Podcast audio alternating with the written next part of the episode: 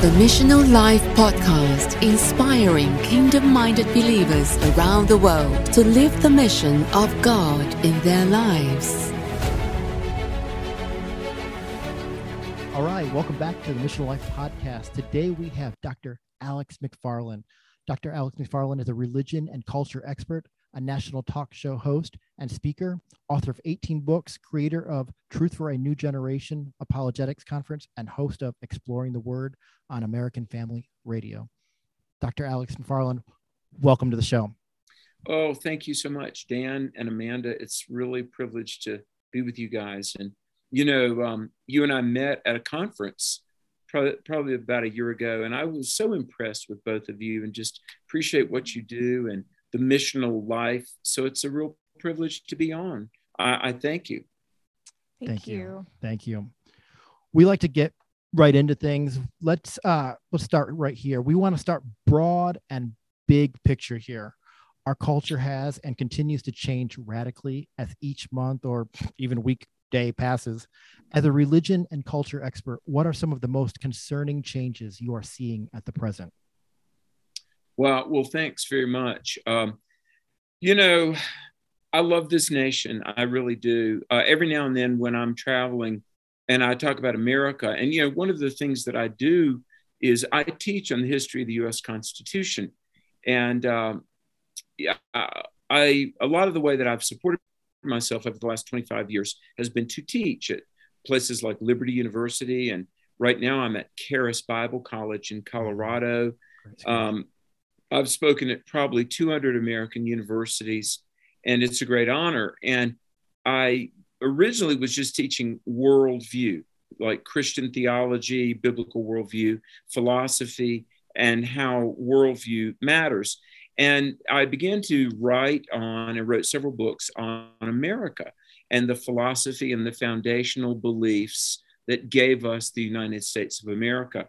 And you know what? Believe it or not, I, I kid you not, at 57 years old, I'm actually contemplating of going back to school and going to law school because um, I am so passionately um, committed to the thing that makes America unique. And this relates to your question, Dan.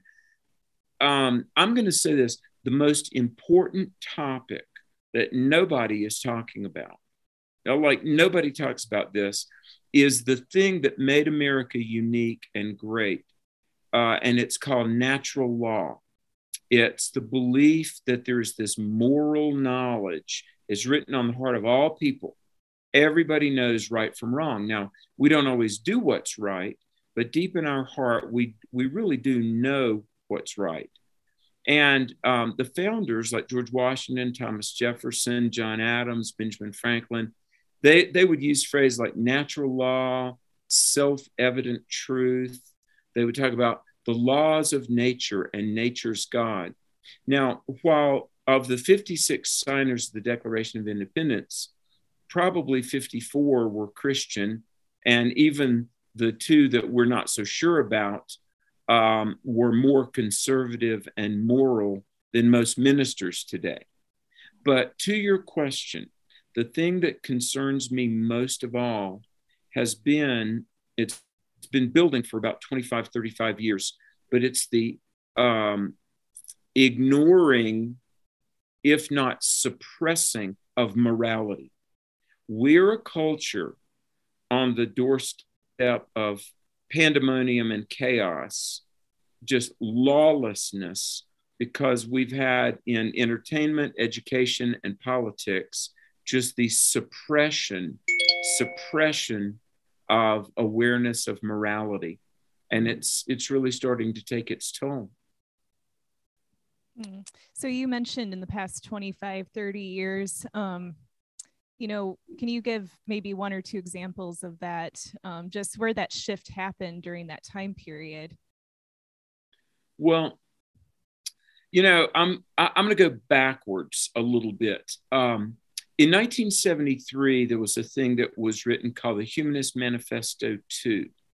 Now, there had been a Humanist Manifesto back about 1925, I think it was, but a group of philosophers and uh, futurists, they called it was like a guy named Buckminster Fuller, and there were futurists that were trying to make a better world. And what they didn't know was the best world that a human could build already was here.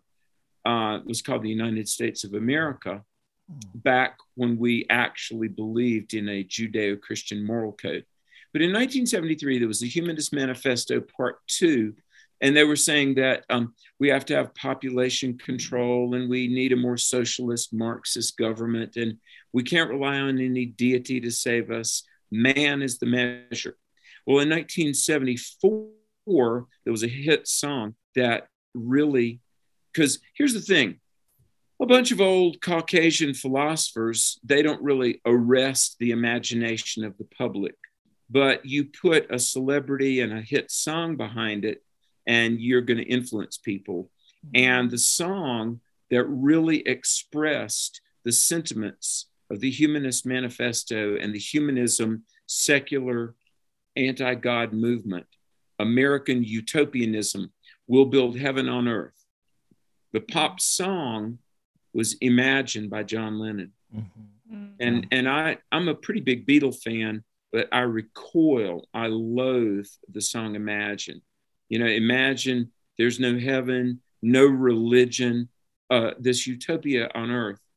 So, humanism, secularism, celebrities like John Lennon, and, you know, Frank Zappa was a rock star. And he once said, you know, the, the fish symbol on the car, the Christian fish symbol. Frank Zappa once said at a pro choice rally, he said, when you see that fish on the back of a car, just know that is the enemy. Mm. And that, that clearly that's what pop media believes. I think about Jan Wenner, the publisher of Rolling Stone magazine. Uh, very um, wicked publication, Rolling Stone. But to your question, Amanda, the biggest thing by far, by far, the cultural juggernaut that did more to cut us loose from our Judeo Christian foundations the, the most detrimental thing in American history, honestly, was the Roe versus Wade decision in 1973. And I'll tell you why, not just because of the death of 62 and a half million human beings. Uh, that's sad enough. And, and one week ago, uh, Sunday, so nine days ago, I spoke in the Roe versus Wade courtroom. You know, what's really wild is you go in that courtroom in Dallas where the decision was made. Now, think about this. Our Declaration, Constitution, Bill of Rights says every human being has rights. The light went off in the, let me move around so the room will turn the light back on. Sorry. Oh, no problem. It's one of those deals where a timer turns the lights off. But listen, our government says you as a human have rights not because the government gives you rights. Uh, JFK, in his 1961 inauguration speech, said the role of government is not to give you rights. The role of government is to, to guard the rights you already have given to you by God. Hmm. But Roe versus Wade said no, there is no legal protection for the unborn, and the mother can abort the baby. So, this was the first time that legally, judicially, we said, no more are we going to live, govern, and proceed based on belief in objective moral truth.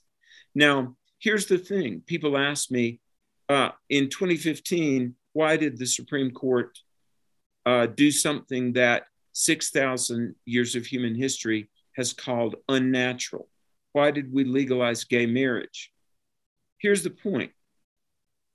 There are there are really gradations of our conscience. Um, most people uh, don't feel too bad about telling a lie but they do feel bad they're not going to rob a bank or murder somebody.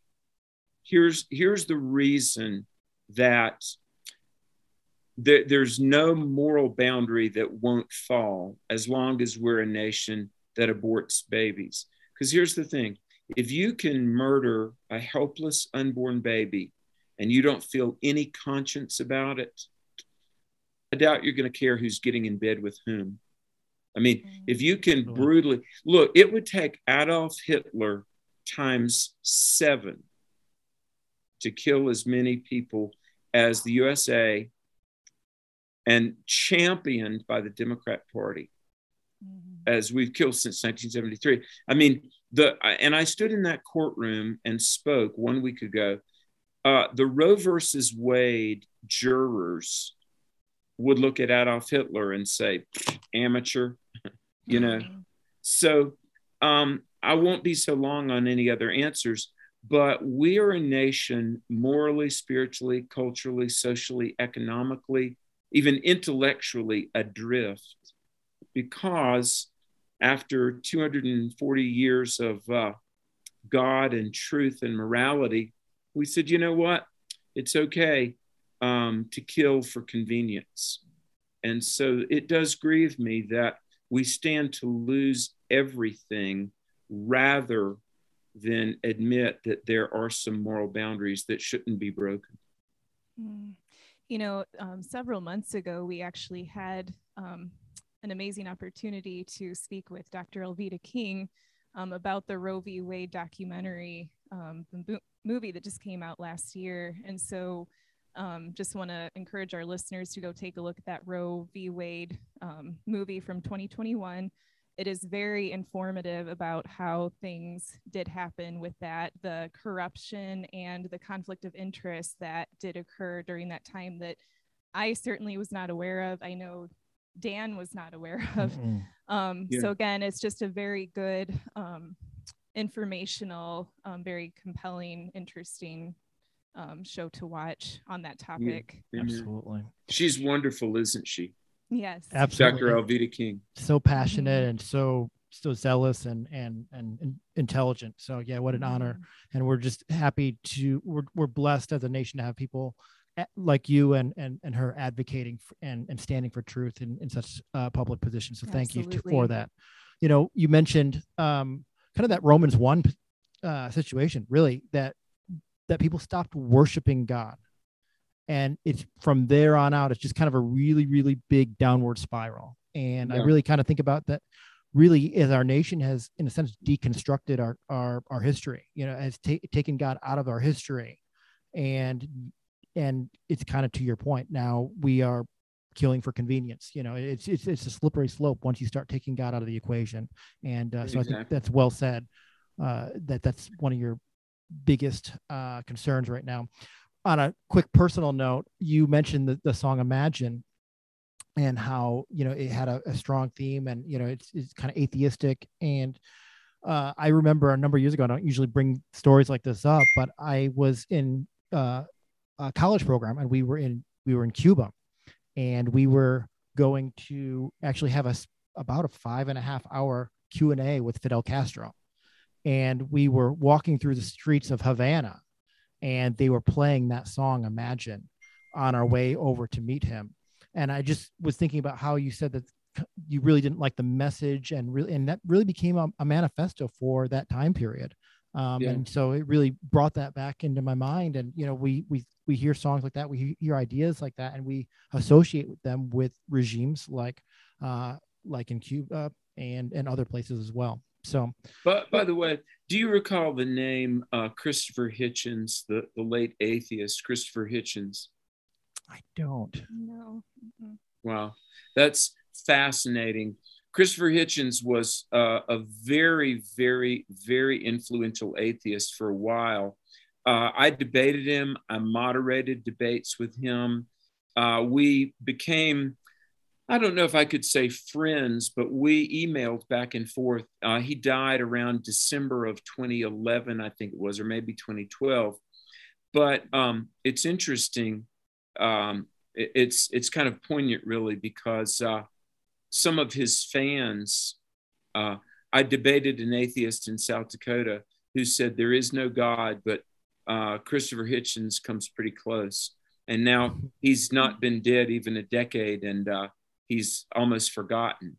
But in his day, was very influential, And here, here's the thing Christopher Hitchens was a Brit and he became an American citizen. And he wrote a very good biography of uh, Thomas Jefferson called Thomas Jefferson, the First American. And while Christopher Hitchens sadly was an atheist, and he was very articulate, he was very intelligent, very well-read guy, and he could he could weave sentences and he could craft words and spin thoughts and his uh, articulation and enunciation and uh, uh, lugubriousness, shall I say, hmm. uh, in his honor was really kind of almost his undoing because he was um, very, very confident in his own extensive vocabulary. Uh, but he was an atheist. But listen to this about Hitchens. Hitchens was pro life, partly because he understood, like many of we Christians, that the X factor, the secret sauce that made America unique was we were based on natural law. Now, when you talk about life and abortion, the left will quickly say, keep your laws off my body. Now, you and I both know that when we're talking about uh, the termination of the unborn, um, while the baby may be in the womb of the expectant mother, uh, the abortion doesn't terminate the body of the mother, it terminates the body of the baby, who is a human being. Now, I want to quote Christopher Hitchens. He spoke in Virginia at um, a college in uh, 2008, and Hitchens said this, and this is about a 95% verbatim quote. But Christopher Hitchens said that the um, the the unborn baby is a human being. To say otherwise is nonsense. Mm. He hmm. said, as a human being, the unborn baby is a member of society and is due all of the rights afforded by and defended by the US Constitution. And because hmm. we believe that people have inherent, inalienable rights the most primary being the right to life. Now, listen, Hitchens, the atheist, arch atheist, Christopher Hitchens said, the decision on the fate of the baby cannot be left in the hands of the mother alone. He said, I don't say this out of any supernatural beliefs because, of course, you know I have none. Now, here's my. One of the most brilliant, most literate, most well read persons of the latter 20th century, Christopher Hitchens. And the reason I say this is for two reasons. Because the pro choice, pro abortionists say, well, um, keep your laws off my body. But here's the thing um, you don't have the legal right to unilaterally make decisions that impinge or undermine the rights of another human being you know i, I can't say mm-hmm. well um, you know i don't like so and so therefore i deem that they can't own a car anymore well you don't have the right to say that because my natural rights end where your natural rights begin but the other thing in, in quoting hitchens whenever i talk about pro, pro-life pro-choice um, discussions they'll say well you're a christian you're, you're a Bible believer. So, First Amendment prohibits you from imposing your Christian views on me. Fair enough. I believe that we, we shouldn't argue the, the issue of life based on Christianity. Because here's the thing morals and religion are two different things. Now, uh, as a Christian, the Bible affirms the morality written on the heart of all people. But I think we need to help people understand that the, the non establishment clause of the First Amendment, Congress will make no law regarding the establishments of religion. The non establishment of religion doesn't mean the abolition of all morality. Do you see where, see where I'm going with so, that? So, so I think it's important to understand, and this is a great untold story. There is a rising tide of secular even atheist pro lifers. Because, mm-hmm. like Hitchens, a lot of people realize if we abolish natural law, or we can't abolish it, but I mean, if we abolish the awareness of natural law, what we're going to have is a lawless culture. And that's just about where we are. 100%. percent mm-hmm. Let's pivot to a different uh, freedom freedom of speech. Yes. In a society that believes everyone can have their own truth and cancels the social conversation if they don't agree with you, how can we as Christians effectively begin to spark spiritual questions and conversations with others today? And then when we do, what would you say is the most receptive tone we should set when having those conversations? Good question. Yeah. Um, you know, we're, we're living in a time of viewpoint discrimination. I've had tweets and Facebook posts censored. Uh, you all probably have too. You know, every major Christian speaker uh, and many millions of Christians, you know, have had, I, I mean, just innocuous things like, uh, you know, just even Bible verses taken down. Uh, I, I do think we have to be very civil and very respectful with all people with whom we speak. But I've got to encourage Christians, you've got to cut yourselves loose from social media. You know, I mean, Facebook and Twitter, Instagram and TikTok have got to know that they are not the only game in town. Now, you know, there's in technology what they call, you know, people that are early adopters. And invariably, when there are big technological paradigm shifts, you know, the guy who gets to the table first momentarily will have a monopoly on the market or a partial monopoly. Uh, but, you know, um, hey, McDonald's might have had chicken McNuggets first, but eventually everybody's got them. Therefore, you, the consumer, have a choice you know, I'm praying for the day that face the the, the major social media platforms, you know, TikTok and IG and Twitter and and uh, Facebook. Uh, you know, I'm glad that uh, other platforms are emerging, and I mean, they're they're even. I was at Fort Bragg and I had the privilege of speaking with a group of guys from special ops. They're in national and international defense. But they, they told me uh, when they get out of the military, they are starting their own internet.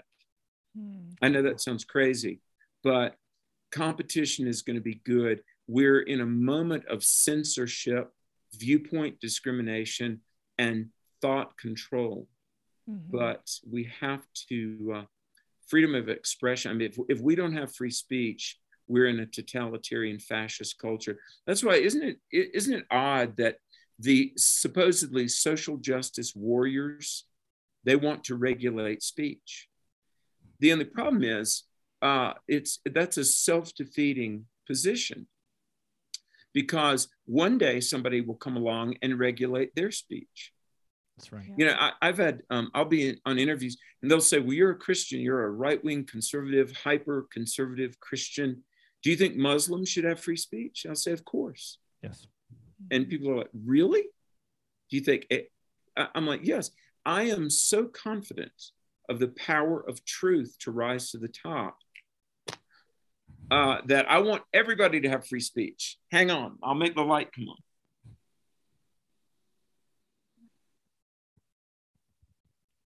It's crazy. I don't know if you're going to edit, but it doesn't matter. But yeah, no worries. Uh, the lights go off. Lights are on a timer. Got to keep moving. Got to keep moving. Yep. yeah, I totally agree. We we often seem to sometimes just really think that the right should really apply to us and only us and really you know we also have to defend make sure that we defend the rights of of really everyone here in this country you know we we see that happen in you know in historical terms when you know you you put us versus them and eventually there's you know you get rid of all the thems and they come for the us's right and right. um and so it's it's really important so real quick when we are having those conversations so you know you're you're a religious expert on this and, and cultural expert like how do we go about initiating these conversations with with non-believers. I mean i know it kind of comes natural to you because they kind of are inviting you to debate but how does the average Christian, the missional life person that it wants to engage culture around them how do we begin to have these spiritual conversations in a in a culture that's really saying hey i can believe whatever i want yeah. Do you know what um well for one thing i know i believe people are very hungry i was at a board meeting for a pretty major ministry about six weeks ago and 2020 21 um, among the top three google searches were um, this uh, what happens after death? Is there life after death? And are we near the end of time? Wow. I mean, this is amazing. Billions of people around the world are Googling variations of this question. You know, what happens after death? Is there life after death? Um, are we near the end of time? So I really, really do think people are, are spiritually hungry. And I think we've got to be willing, if if you're a Christian, to love people enough to try to, you know, get in, get steer the conversation towards spiritual things.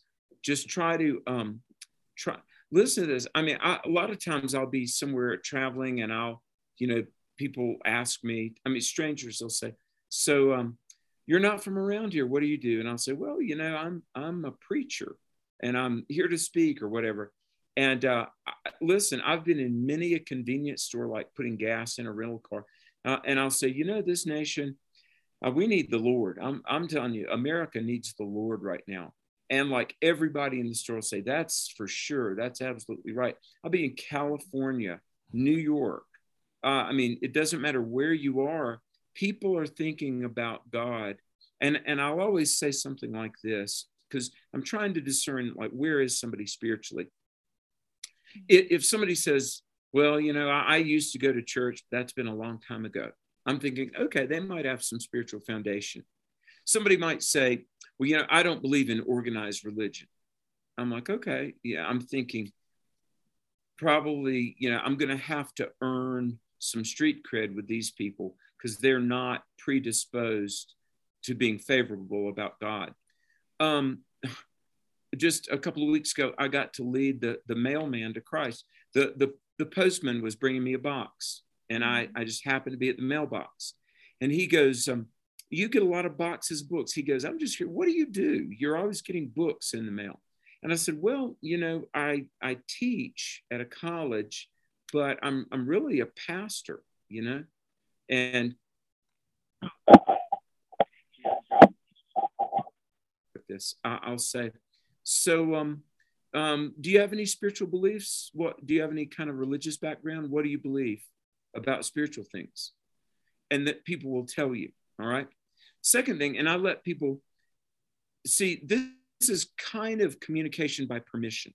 So if I can somehow steer the conversation anywhere near things of God, I'll say, so, so what are your spiritual beliefs? Do you have any beliefs about God or the soul, you know.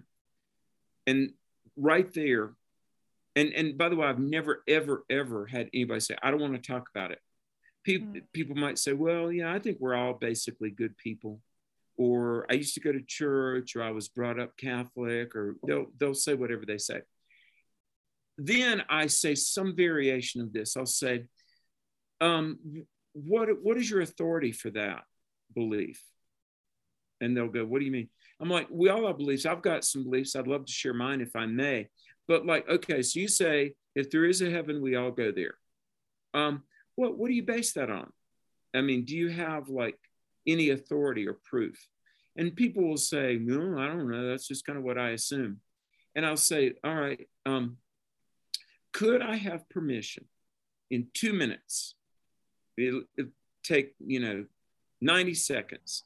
Could I explain what Christianity teaches about the afterlife. Because here's our authority, not my opinion, although I believe, believe me, I, I believe it. But we've got the testimony of the only man who really can speak with authority on this, and that's Jesus. Why is Jesus the, the final word on life, death, eternity? Because he alone, one guy in all of history, was able to rise from the dead. He went to the other side and came back. under his own power. Nobody else has done that. So, you know, what do you believe? What are your what are your authority for that belief? And then I ask this question, you know, people say, um, well, I don't know, I try to be a good person, or I think you die and that's the end of it. And I and I said, look, I was I was in college, I had those beliefs too, you know. If if you or I were incorrect on eternity, if if we had these sincerely held but mistaken beliefs, if if there was a truth that we needed to know, would you want to hear it? Now, most people they'll they'll say, yeah, okay. Once in a blue moon, I ask somebody else, say, if you were wrong about eternity, would you want to know?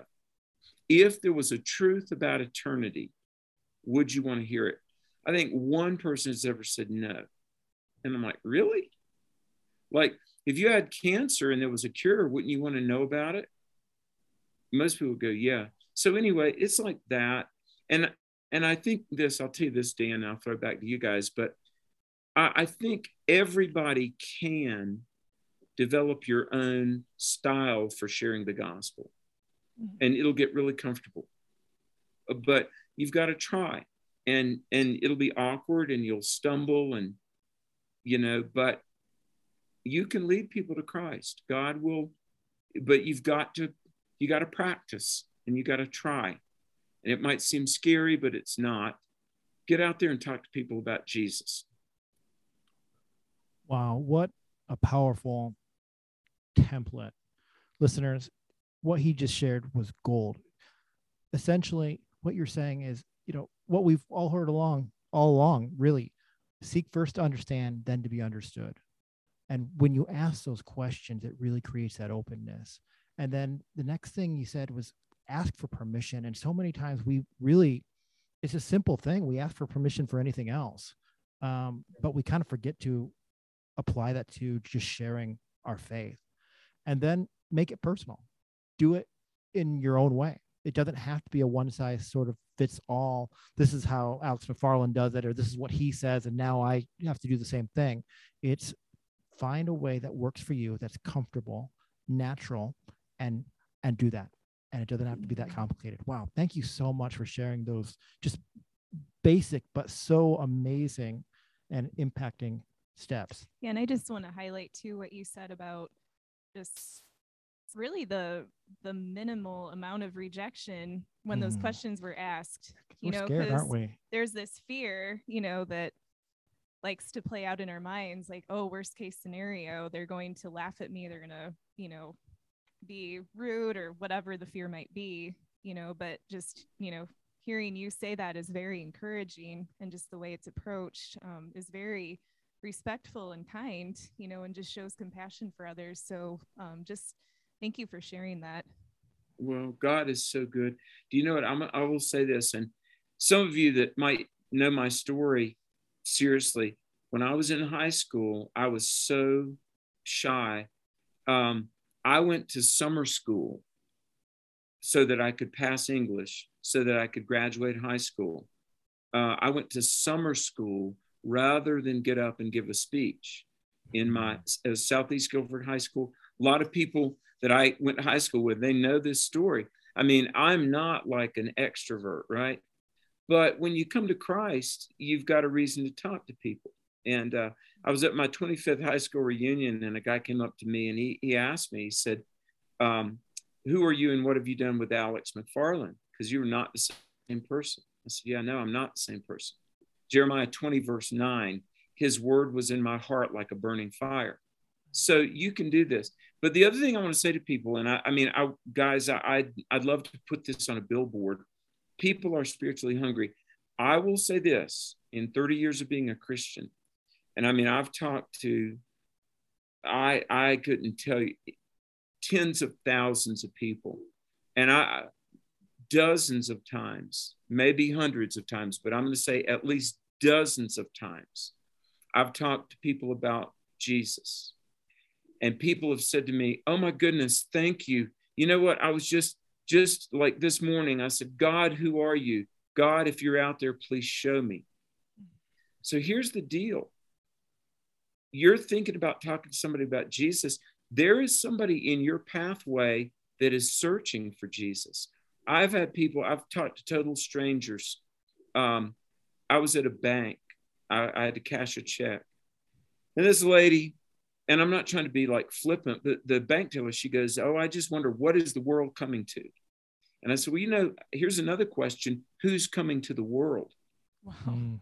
And she looked at me and I said, You know, Jesus is coming back. She said, I know, I think about that all the time. Like, what do we do? Jesus is coming. And, and I guess we should be ready. And I said, May I tell you how to be ready? So I'm sharing the gospel. People are looking, and I mean, heaven forbid that there's 50 million people saying, God, please reveal yourself to me. And there's 50 million Christians that could be, I mean, speaking into the, the lives of these searching souls. Folks, you'll be, if you start talking to people about Jesus, you're going to be blown away how many people they'll, they'll pipe up and they'll go, Oh my goodness, I was just saying, God, please, whoever you are, show me. People are hungry, folks. Amazing. Guys, I hate to say it, but I've got to run to a luncheon. I'm supposed to speak at a luncheon, uno momento. Oh. So um, may we visit again really soon. Absolutely. Absolutely. Absolutely. Yeah. Well, hey, real quick, we want to thank you so much for being on the show today. Yes. What an honor to have you. Thank you for sharing so much wisdom with us and our listeners. And uh, hopefully, we, maybe we'll get a chance to see you at the uh, the NRB event. That, sure. Uh, coming up to, uh, not too long from now, actually. So, mm-hmm. well, and let me just say this very quickly. We just redesigned our website, the uh, Alex McFarland website. There's a lot of resources there. July 8 through 10, I'll be at this thing called the Billy Graham Cove, C O V E teaching apologetics. And you can, their website is thecove.org. And then we have our annual summer youth apologetics camp, Yay, Biblical Worldview, July 17 through 22nd. And we have youth come from all over North America. And we spend a week, you know, horseback riding, zip line, ropes course, fishing, paddle boarding. But we talk about biblical worldview. And it's really good to sort of unplug disengage, get quiet away from the noise of the city. And we talk to middle school and high schoolers about biblical worldview. So if they would, uh, please check out my website, alexmcfarland.com. Absolutely. Listeners, we'll have those in the show notes. Uh, Alex, thank you so much for being on the show. An honor. We speak blessing over everything yes, with your hand you. God bless you. We'll see you soon.